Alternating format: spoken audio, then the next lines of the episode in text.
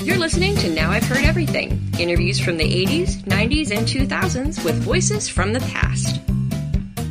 I live in the sea of color. It's like lying in an ice cave on your back and staring up through the layers of ice at the sun, or living inside a Jackson Pollock drip painting. I live in this tidal wash of color that makes no sense. Poet and professor and advocate for the blind, Stephen Kuusisto. Today on Now I've Heard Everything, I'm Bill Thompson.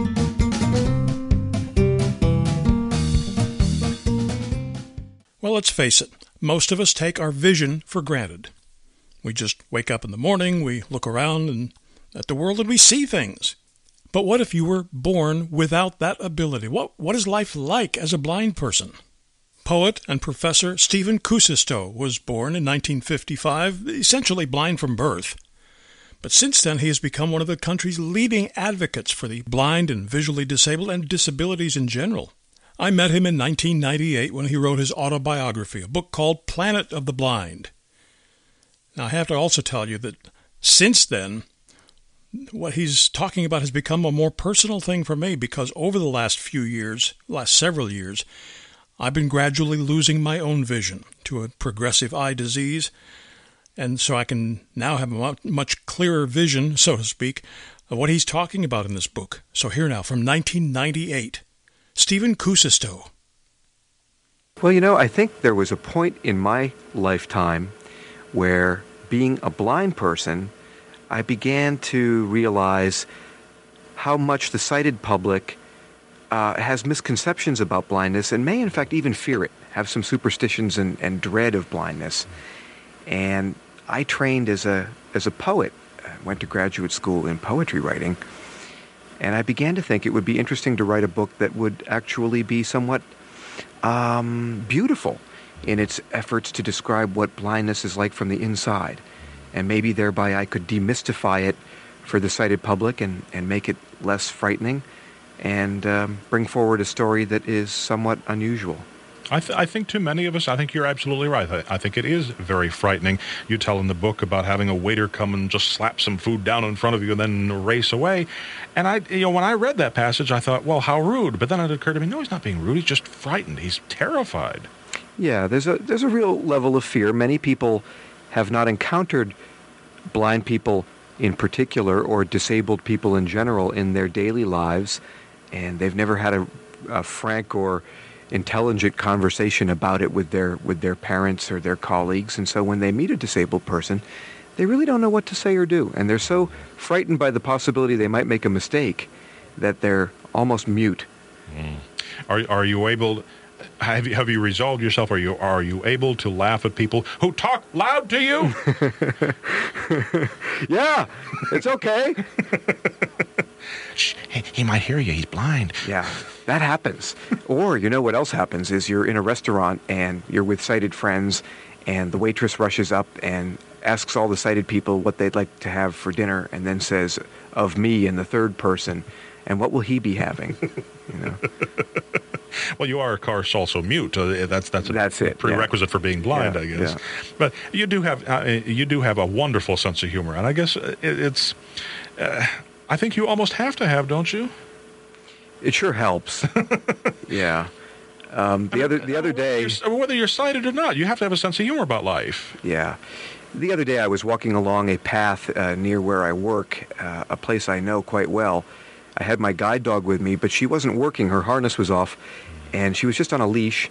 She was sniffing the ground, and I was just wandering along. And I, I did a classic Inspector Clouseau, uh, Peter Sellers pratfall into an enormous hedge. And the way I hit the hedge, I flipped and fell headfirst into it. And I had on the trench coat, which then flew over my head. and so I was swimming my way through this hedge. And uh, of course, some people saw me and were, you know, I think they were horrified. You know, I got all the way through the hedge and stood up and I said, I said, now you did that on purpose, didn't you? You, you hedge you. and I, I, looked toward the people who were over there and I said, it used to be over about five feet. It, you know, it saw me coming. I, you know. There's nothing worse than those uh, terrorist hedges. But, yeah, uh, mobile hedge force. That... Uh, you know, I, I, let me ask you, and, and forgive me, please, if these are, are very elementary questions that you've dealt with all your life. But I mean, I, I am. I have very thick glasses. I'm very nearsighted, and I have always feared what it would be like to lose my sight. But then, you know, I mean, somewhere in the back of my mind, I'm always thinking, well, at least I could always remember what everything looked like normally. Right. What does it?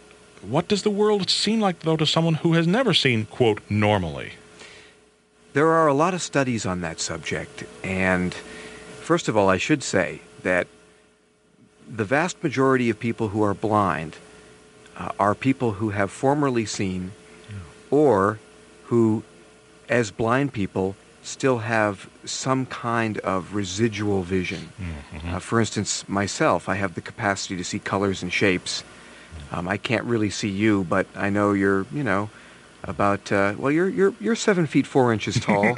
you um, probably could play for the Knicks. I don't know, you know, um, but you know, to some extent, many many blind people who you'll see on the street with a white cane or a guide dog have either in the past seen or they even today see a tiny tiny bit. Um, it's statistically rare that there are blind people who have never seen anything but total darkness. Now, having said that, many studies have been done with people who have never seen anything to get a sense of what their dream lives are like, how they imagine the world, how they picture the world. And I think that it's very, very clear that language plays a huge and important role. Narrative. Um, it's not uncommon for people who are totally blind and have never seen anything to be very literary people, very, very avid readers and uh, Or poets. and or poets. um, and um, you know, if you really think about it, uh, the, the American poet, great poet Kenneth Rexroth once said, "We need visionary poetry, which means you know vivid, vital, uh, clear poetry. We need that in our lives because our our vision is so poor." And he meant everybody, right? Uh, so that holds true for the blind as well. That they uh, experience and understand the world through uh, the great stories and great descriptions that they receive. And their lives are therefore extremely vivid and very knowing. And I think that's one of the things I wanted to bring forward in the book as well. I, I say in the book, I don't speak for all blind people because I can't be all blind people, but then I allude to the fact that many, many blind people lead um, talented and um, very successful and vital lives. And it's not uh, blindness is not a blankness, a you know a, a kind of um, a, a sort of to be a prisoner of of uh, blackness. You know, it, it doesn't it just isn't that way. Well, a number of years ago, my glasses broke in two, and I couldn't drive because I can't drive without my glasses. And my then wife drove me at night Right. during the Christmas season. It was to to the optometrist, and I just my eyes were growing wide because. You know, I'm trying. I can't focus on anything. All I see is a sea of dots of red and yellow and white and blinking lights. And I remember thinking how gorgeous it was, but I couldn't see anything of where I was. Right, right. That's how I describe in the book, in you know, my sense of the world, that I live in this sea of color. Um, at one point, I say it's like lying in an ice cave on your back and staring up through the layers of ice at the sun, and uh, or living inside a Jackson Pollock, you know, drip painting. um, I live in this tidal wash of color that makes no sense uh, in many respects, um, but it can be really quite beautiful once you you know start to think of it as uh, an ongoing artistic experience, an aesthetic experience. It's really amazingly lovely. Of course, um, it helped me to get a guide dog. um, I feel so secure working and walking with her around the cities and towns of the world that I'm able to concentrate uh, on just what's what's beautiful and unforeseen and and uh, even quite exquisite about living in this kind of colorful but uh, largely useless, um, you know, visual spot. After the short break, is it still okay to call a blind person a blind person?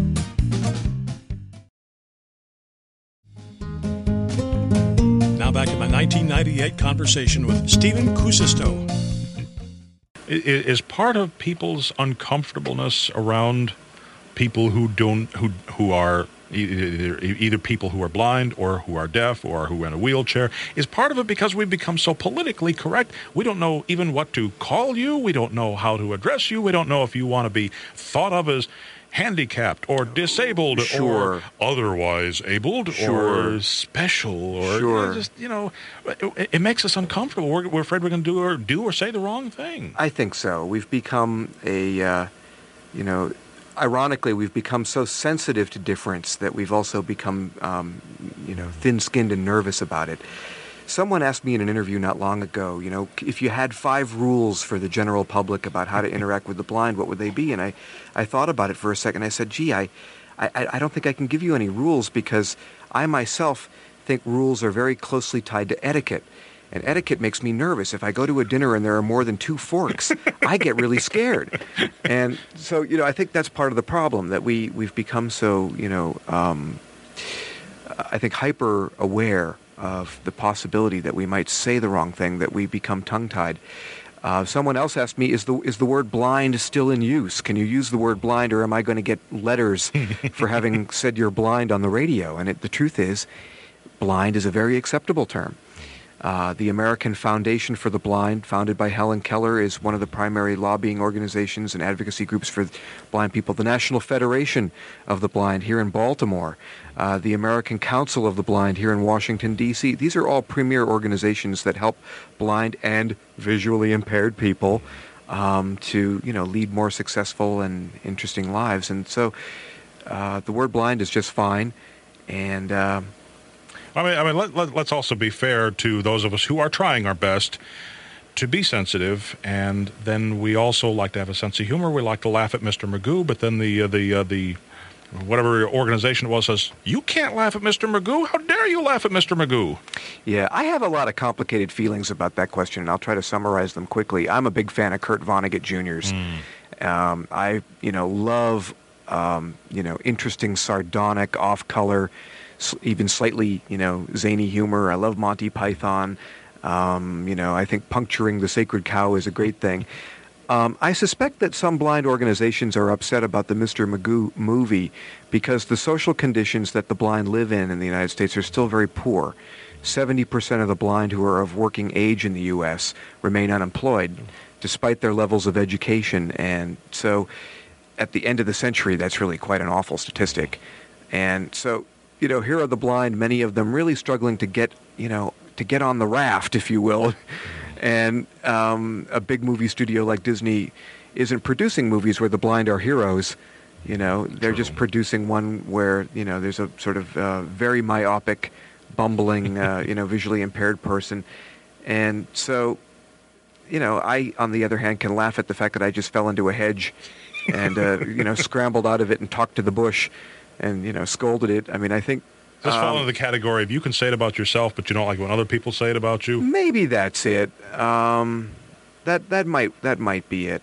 That or, might be it. Or you can call your wife a Um, name, but don't let somebody else call your wife the same name. Uh, yeah, that might be it. On the other hand, there are moments where blindness is genuinely funny. And I think it would be a shame if we all got to the point in our culture where we simply couldn't, you know, look at it and, you know, get some, um, you know, some amusement out of it. I mean, my book has some funny passages in it. Mm, oh, I yeah, very. Describe some odd things that have happened to me along the way. And I think uh, we have to be able to laugh uh, to some extent, uh, or we become brittle and neurotic and, uh, and maybe even cold as human beings toward each other. Are you enjoying the author tour?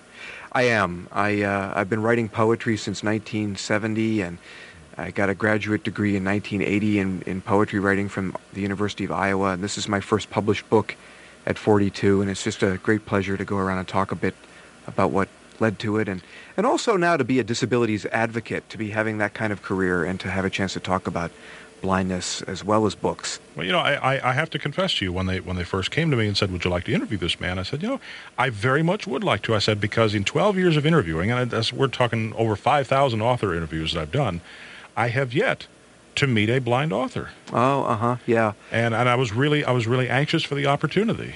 yeah. I mean, that's not the only reason you're here. I mean, it's also a very good book, but it just, you know, I, I, it, it, it struck me. I'm sure you're not the first person who is blind who has ever had a book published, and I'm wondering why there aren't more of them on tour. Well, I think that there's an interesting thing happening right now in the U.S. Um, disabled writers who are in their, you know, late 30s, early 40s uh, are coming of age. Um, there was a wonderful memoir not long ago by a young uh, American poet named Kenny Fries, um, who grew up um, with very, very misshapen and largely useless legs. Mm-hmm. And he wrote a wonderful memoir about this called Body Remember.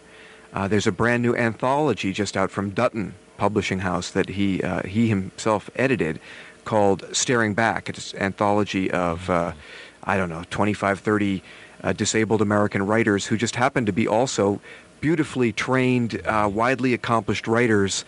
Um, you know, who uh, also are disabled and are writing about that experience. So we're beginning to see that generation of disabled people who were mainstreamed, living in the mainstream culture, who had good educations. They're coming of age. They're starting to get their stories out there, and I think it's uh, it's a kind of new it's a new wave, if you will, the the, uh, the disabled um, out there speaking. So you'll probably see some more. Um, I would think. Um, well, I would just I would probably add that uh, there's a lovely section toward the end of the book where I talk about how affirming it is to finally get a guide dog. I waited until I was 38 to get this dog who's with me here in the studio. Her name is Corky. She's a yellow Labrador. She was trained by Guiding Eyes for the Blind, and I travel with her everywhere. And she has changed my life remarkably.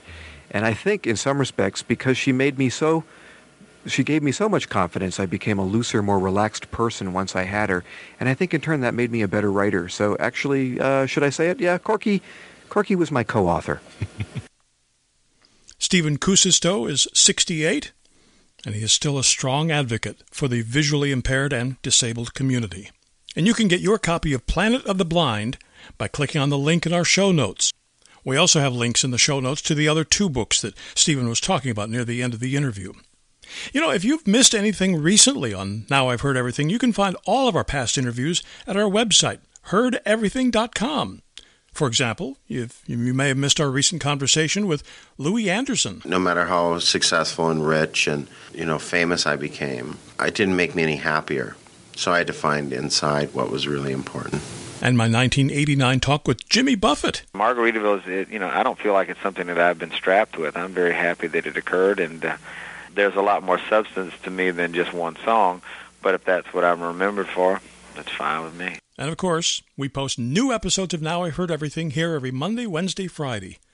And you can catch us on all major podcast platforms. Thank you so much for listening. Next time on Now I've Heard Everything, the woman whose work inspired a hit television series, who also went on then to become best-selling crime mystery novelist. My 1996 conversation with prosecutor turned author Linda Fairstein. I started doing this work. As a society, we didn't like to acknowledge the pervasive nature of these crimes and we sort of stigmatized victims by not letting them discuss their experience when it was cathartic for them to do it. That's next time on Now I've Heard Everything. I'm Bill Thompson.